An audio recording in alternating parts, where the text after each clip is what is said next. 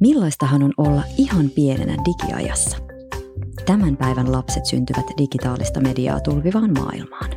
Siksi kotien mediakasvatusta ja digimedian käyttö on hyvä pohtia alusta asti. Tämä on podcast sinulle, tuleva tai pienen lapsen vanhempi. Digihyvinvointia kanssasi ihmettelemme me, Paula Aalto ja Rauno Rahja Mannerheimin lastensuojeluliitosta. Jokaisessa jaksossa mukanamme on myös vaihtuva asiantunteva vieras.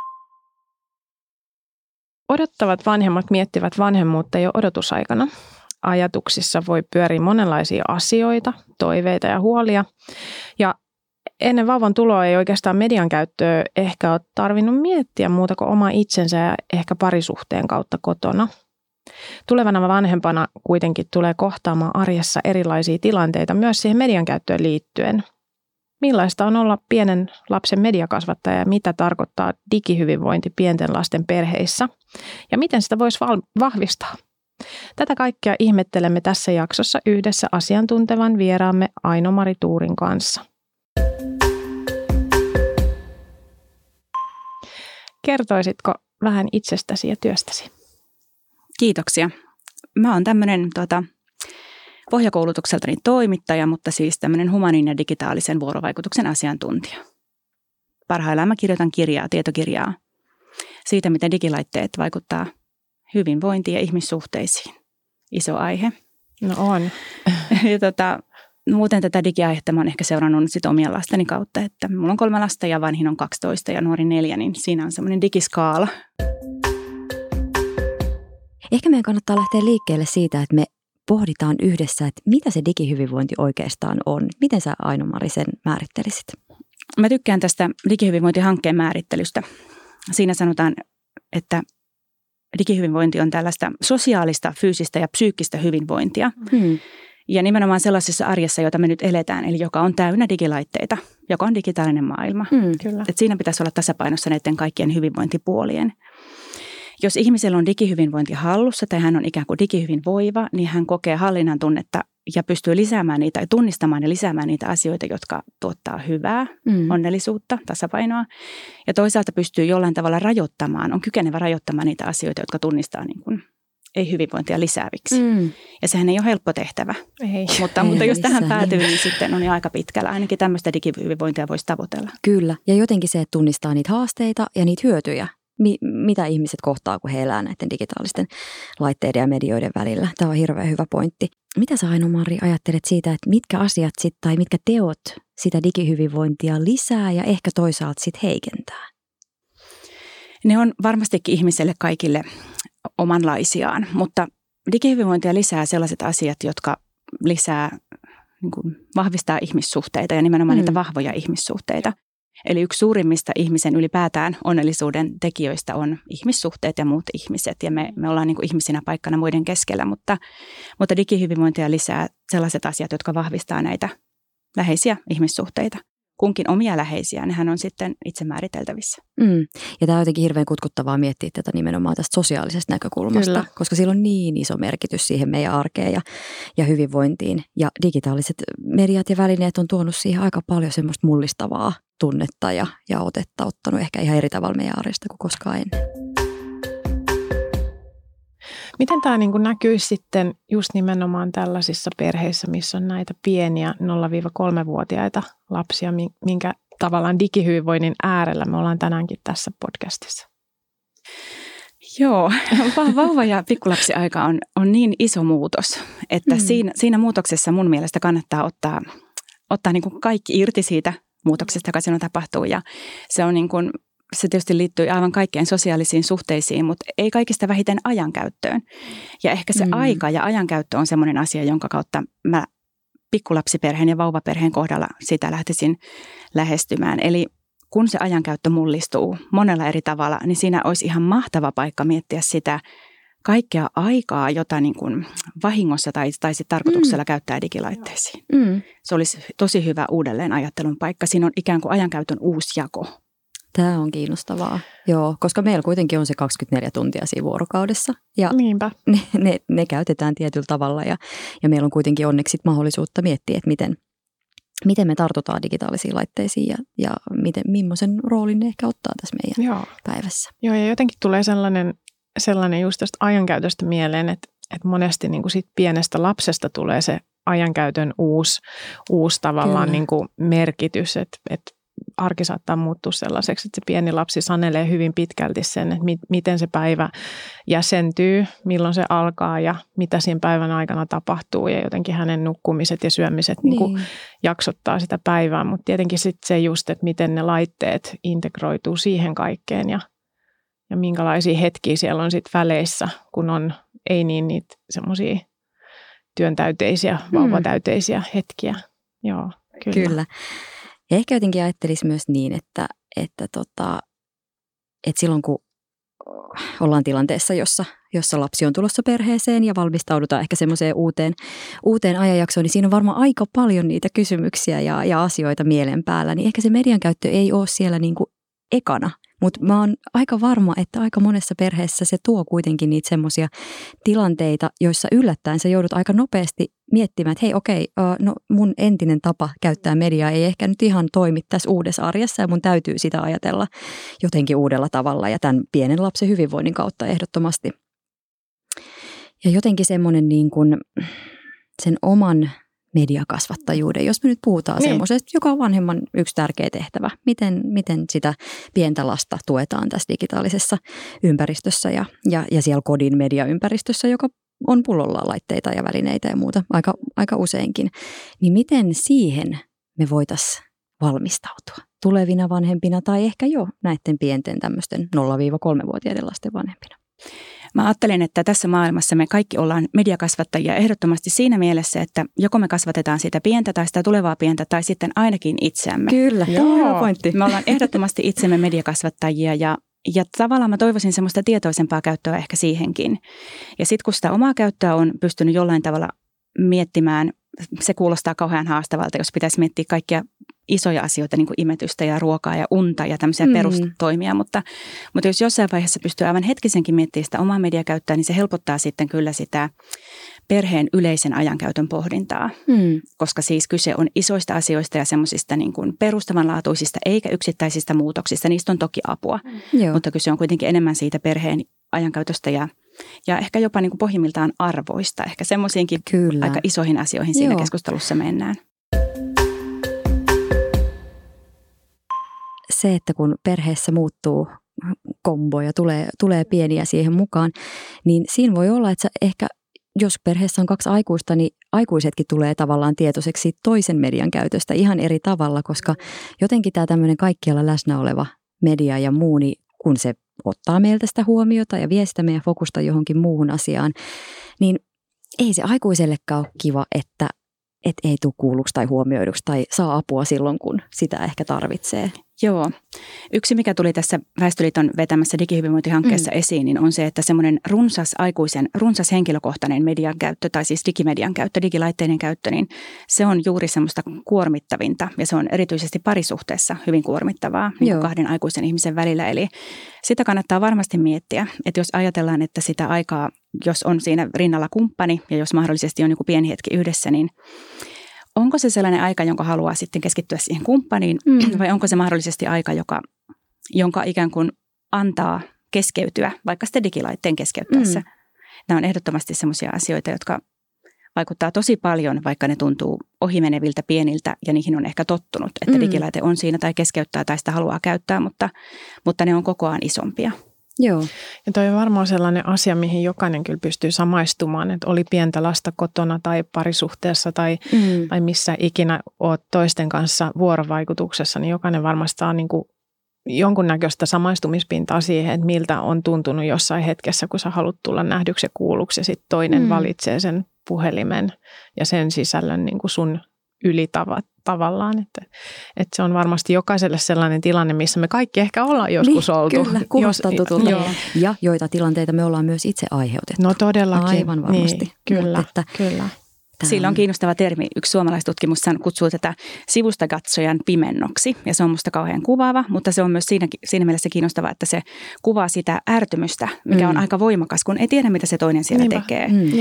Ja tätä mä mietin nyt lasten näkökulmasta paljon, että että se lapsen silmissä, ehkä ei aivan pienimmän, mutta vähän isomman lapsen silmissä se aikuinen, jolla on digilaite, se aikuinenhan voi, niin kuin me tiedetään, niin tehdä siellä ihan mitä vaan. Se voi maksaa laskuja tai se voi mm, lukea kyllä. lehteä tai lukea kirjaa tai kommunikoida mitä tahansa muuta asiaa siellä. Siellä voi tehdä kaikkea. Mutta koska sitten ulkopuolinen ihminen, sivusta katsoja ei tiedä, mitä se tekee, niin se mm. aiheuttaa pimennon ja mm. se aiheuttaa epämukavan olon. Joo, mm. kyllä. Me ei tiedetä, mitä se toinen tekee. Niinpä. Ja ehkä jos ajattelee tällaista pientä, pientä vauvaa, joka syntyy tähän aikaan, niin ettei tosta tulisi tavallaan se normaali. Että ei enää ärsytäkään, koska sä oot niin tottunut siihen, että, että on puhelimet läsnä mm. ja sä et saa sitä aikuisen katsetta ja sitä huomioon ja mm. sun toiveisiin ja tarpeisiin ei tavallaan vastata mm. ollenkaan. Mitä sä ajattelet, onko se, voisiko siitä olla hyötyä tulevalle tai pienen lapsen vanhemmalle pohdiskella vähän ehkä niitä oman medialapsuuden näkökulmia tai, tai sellaista, että minkälaista mediakasvatusta ehkä itse on saanut, saanut tota, ollessaan pieni tai ei ole saanut. Millaista ehkä toivoisi? Joo, mä oon miettinyt tätä paljon tämmöisen niin kuin sukupolvikulmalla. Joo. Ja, tota, ja valitettavasti ei. ei. Ei siitä ole sillä tavalla hyötyä, että se maailma on niin erilainen. Kyllä. Kannattaa ehdottomasti miettiä omaa lapsuuttaan ja, ja omia asetelmia ja vanhemmuutta ja tällaisia asioita paljon, mm. jos kykenee. Mutta kyllä täytyy meidän myöntää, että se, se vanhemman oma lapsuus on ollut hyvin helpostikin tällä sukupolvella analoginen. Se on ollut täysin erilainen. Me ollaan semmoista televisiosukupolvea. Nykyvanhemmat hyvin helposti on. Silloin siitä hyvin helposti tulee semmoinen televisiosukupolven puhe siitä, että että montako jaksoa saa katsoa peräkkään tai, tai miten pitkään saa katsoa telkkaria tai ehkä sitten korkeintaan joku vanhempi on patistellut, että menee nyt ulos siitä, mm. että älä katso enää telkkaria. Mutta, mutta televisio on tosi erilainen tosi tosi erilainen media kuin digimedia mm. on. Eli te- televisiohan on kuratoitu ja me voidaan olla aika varmoja, että mitä sieltä tulee ja mihin aikaan päivästä. Eli mm. meidän täytyisi olla meidän, jotka on katsottu telkkaria lapsina ja jolla on muuten ollut niin kuin analogista ja jotka on ikään kuin nuoruudessa vasta kokenut digitalisaation, niin olla aika tarkkoina siinä, että me ei sekoiteta niitä asioita, koska se digimaailma on tosi erilainen. Sillä on hyvin erilainen niin, oppimiskyky meistä median käyttäjinä. Se on myös totta. Ja me myös ehkä nähdään se televisio edelleen tele, televisiona, vaikka itse asiassa aika monet televisiotkin on älylaitteita mm. tänä päivänä. Niin, kyllä. kyllä. Kyllä, ruutuja siinä, missä, missä muutkin älylaitteet. Näin se on.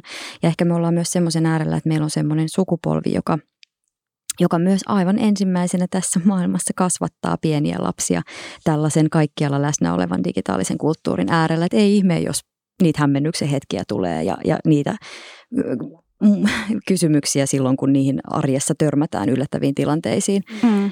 Että ei, Kyllä. ei ole valmiita vastauksia vielä hirveän monia. Ei. ei. Et meillä, on, meillä alkaa olla vasta ensimmäisiä tutkimustietoja siitä, mm. että kuinka nämä ihmissuhteet selviää tässä digiarjessa. Ja, tota, ja se on juuri niin, että me, me ollaan tässä mukana. Me kasvatetaan yhtä aikaa itseämme, me kasvatetaan mm. yhtä aikaa meidän lähipiiriä, meidän, meidän isovanh- mahdollisia isovanhempia. Kaikki on tässä samassa ajassa, mutta meidän jotenkin vanhempina pitäisi olla aika tarkkoina tai, tai ehkä ainakin hereillä tai ehkä ainakin mm. tiedostaa se, että, että on monia, monta asiaa, joita kannattaa miettiä. Kyllä me ei ikään kuin luisuta sinne, me ei, me ei ole tahdottomia. Tärkeintä olisi se, että ne on omia valintoja, ne kaikki mitä tekee. Joo, ja ehkä just tämä, mihin viittasit aikaisemmin, mikä oli minusta tosi kiinnostava pointti, että, että vaikka se vanhemman oma medialapsuus on varmaan ollut aika erilainen, mm. niin ne arvot on silti se asia, mitä sä voit aina itsessäsi tutkiskella. Ja mikä sulle on tavallaan vanhempana arvokasta, mitä sä toivot, että sun lapsi, lapsi kasvaessaan, millaisiin asioihin hän, hän paneutuu tai millaiset asiat on, tulee ehkä hänelle tärkeiksi ja katsoa tietysti myös ihan sitä, mikä sitä lasta itseään lähtee kiinnostamaan, että nekin on mm, tärkeitä pointteja huomioida.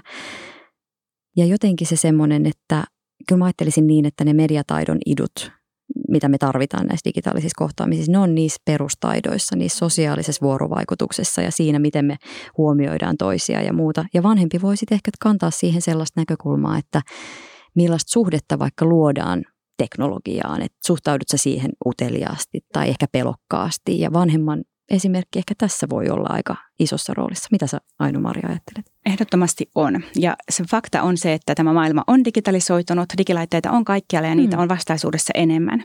Mm. Eli me ei päästä takaisin maailmaan ilman digilaitteita, enkä mä tiedä, onko se tarkoituksenmukaistakaan. Mm. Ehkä yksi asia, mihin kannattaa erityisesti kiinnittää huomiota, on se, se semmoinen digilaitteeseen vastaamisen nopeus. Eli haluuko se, halu, halutaanko me, että lapsi oppii, että kun digilaitteesta kuuluu joku ääni tai valo tai värähdys tai joku nopea notifikaatio, mm. että se vanhempi saman tien reagoi siihen, koska lapsihan oppii juuri, ja lapsihan on mm. itsekin tällainen. Kyllä. Mä just mietin sitä tuossa tulomatkalla, että, että digilaitehan on siinä mielessä kuin vauva, jos ei siitä ole laitettu tota, notifikaatioita pois, että se reagoi, se ikään kuin huutaa lähelleen, se kutsuu lähelleen ja me vastataan. Kyllä. Ja mehän vastataan Tämä saman tien.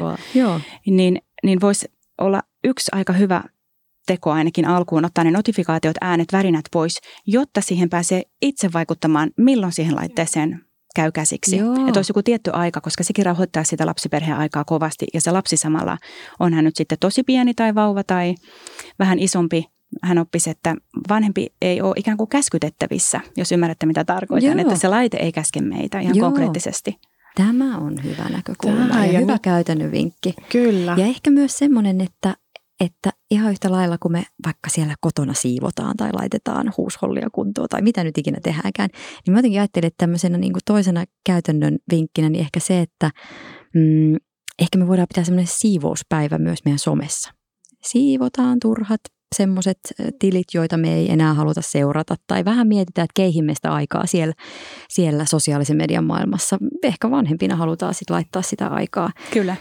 Ja, ja, ja just niin kuin tämä jotenkin kiteytyy siihen, että ehkä digihyvinvointi onkin itse asiassa niin kuin aika paljon niin kuin erilaisia valintoja, mitä mm-hmm. täytyy tehdä koko ajan niin kuin siinä omassa arjessa. Että miten sä valitset siitä valtavasta tietomäärästä ja, ja kaikesta mm. kiinnostavasta just ne timantit, mitkä on sulle tärkeitä niin. ja mitkä tuo sulle sitä hyvinvointia. Kyllä. Kyllä. Ja pienten lasten vanhemmille se kohta on erinomainen miettiä sitä, koska me on, mä, mä haluan ajatella, että me on vähän niin kuin liuuttu tähän, tällaiseen käyttöön. Se on tullut jotenkin normaaliksi. Me on vähän niin kuin ajauduttu sinne. Meillä on tullut uusia puhelimia ja uusia liittymiä ja uusia tapoja käyttää aina uusia sovelluksia.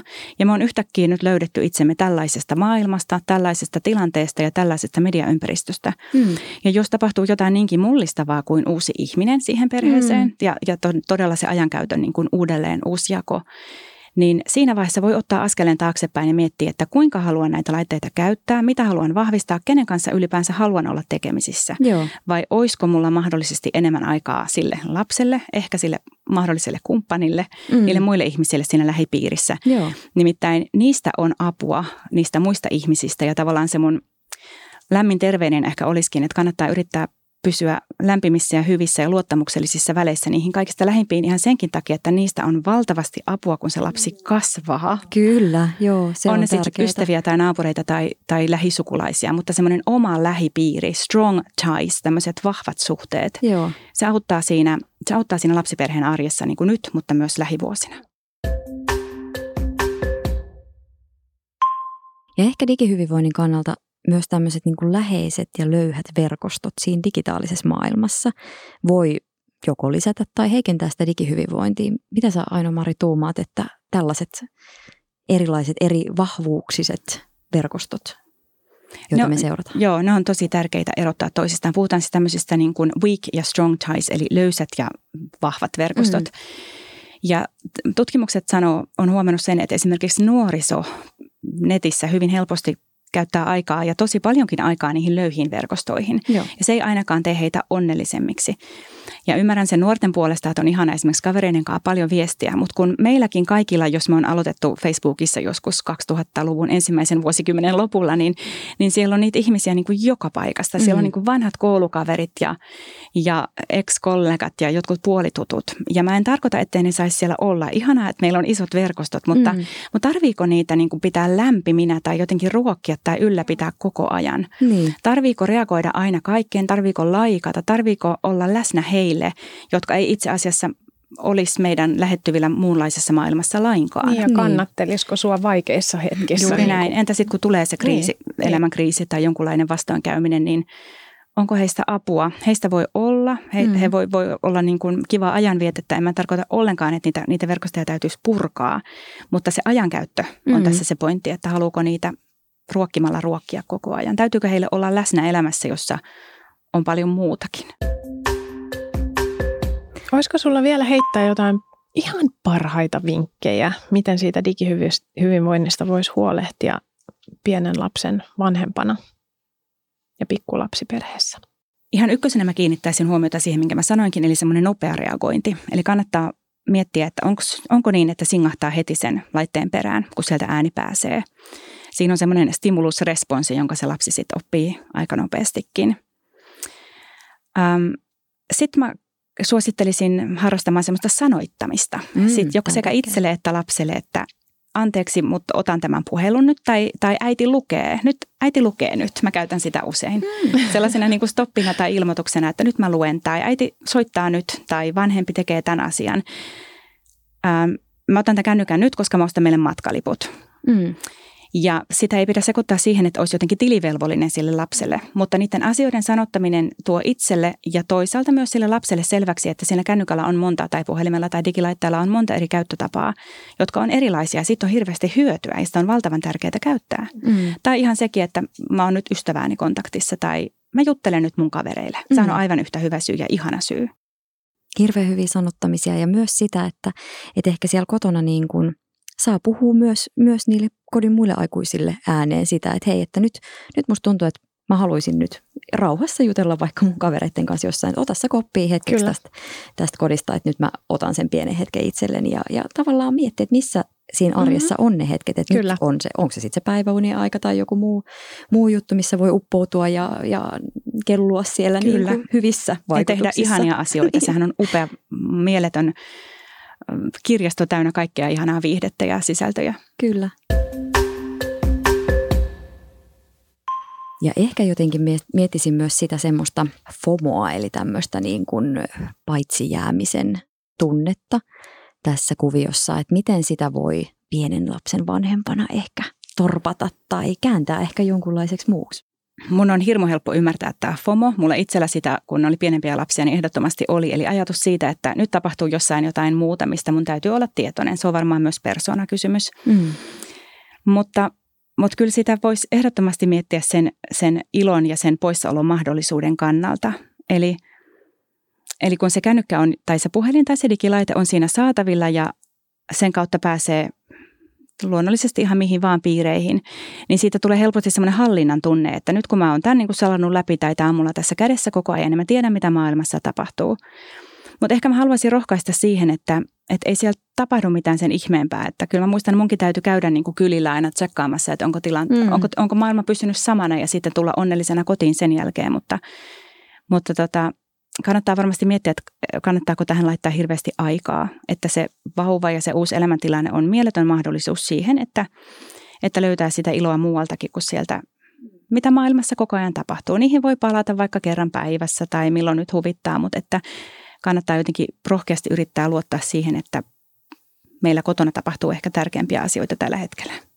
Itselle jotenkin tuohon on auttanut niin kuin val, valtavasti jotenkin tiedostaminen, että, että mediat rakennetaan niin, että ne koukuttaa meitä Kyllä. ja houkuttelee meitä niiden ääreen. Että tavallaan, että, että sen tiedostaminen, että mikään, mitä tapahtuu mun puhelimessa, ei ole sattumaa, vaan että, että se on jollain tavalla vähän niin kuin joulukalenteri tehty houkuttelevan mm. näköiseksi, että mä haluan avata sen seuraavan luukun ja sitten taas sen seuraavan luukun ja niin. tiedän, että se palkitsee, vaikka eihän se edes aina palkitse. Monestihan semmoinen, no ihan ihan turhaan niin. nyt avasin, että eihän Joo. täällä nyt ollutkaan itse asiassa yhtään Joo. Ja itse asiassa se pieni ärtymyksen tai semmoinen niin kuin masentuneisuudenkin tunne, niin sekin saa meidät pysymään siellä. Että niin, sekin kyllä. on sellainen Joo. yksi tunne, joka vaan jotenkin saa meitä helposti jatkamaan sitä käyttöä, mutta se on erittäin hyvä pointti, eli ne on tehty meitä varten ja ne sisällöt oppii meistä koko ajan enemmän. Se on parasta, mitä meille voi tarjota. Mm. Niin kyllä se kannattaa, jos siinä on pieni vauva niin kuin toisella puolella tai hän vaatii huomiota, niin se vaatii semmoista ajattelua ja että siihen ei ajaudu siihen valintaan. Kyllä, ja semmoinen tietoinen jotenkin kriittinen medialukutaito, niin kyllä mä haluaisin ajatella sitä, että se myös tukee meidän digihyvinvointia aika merkittävällä tavalla. Ehdottomasti.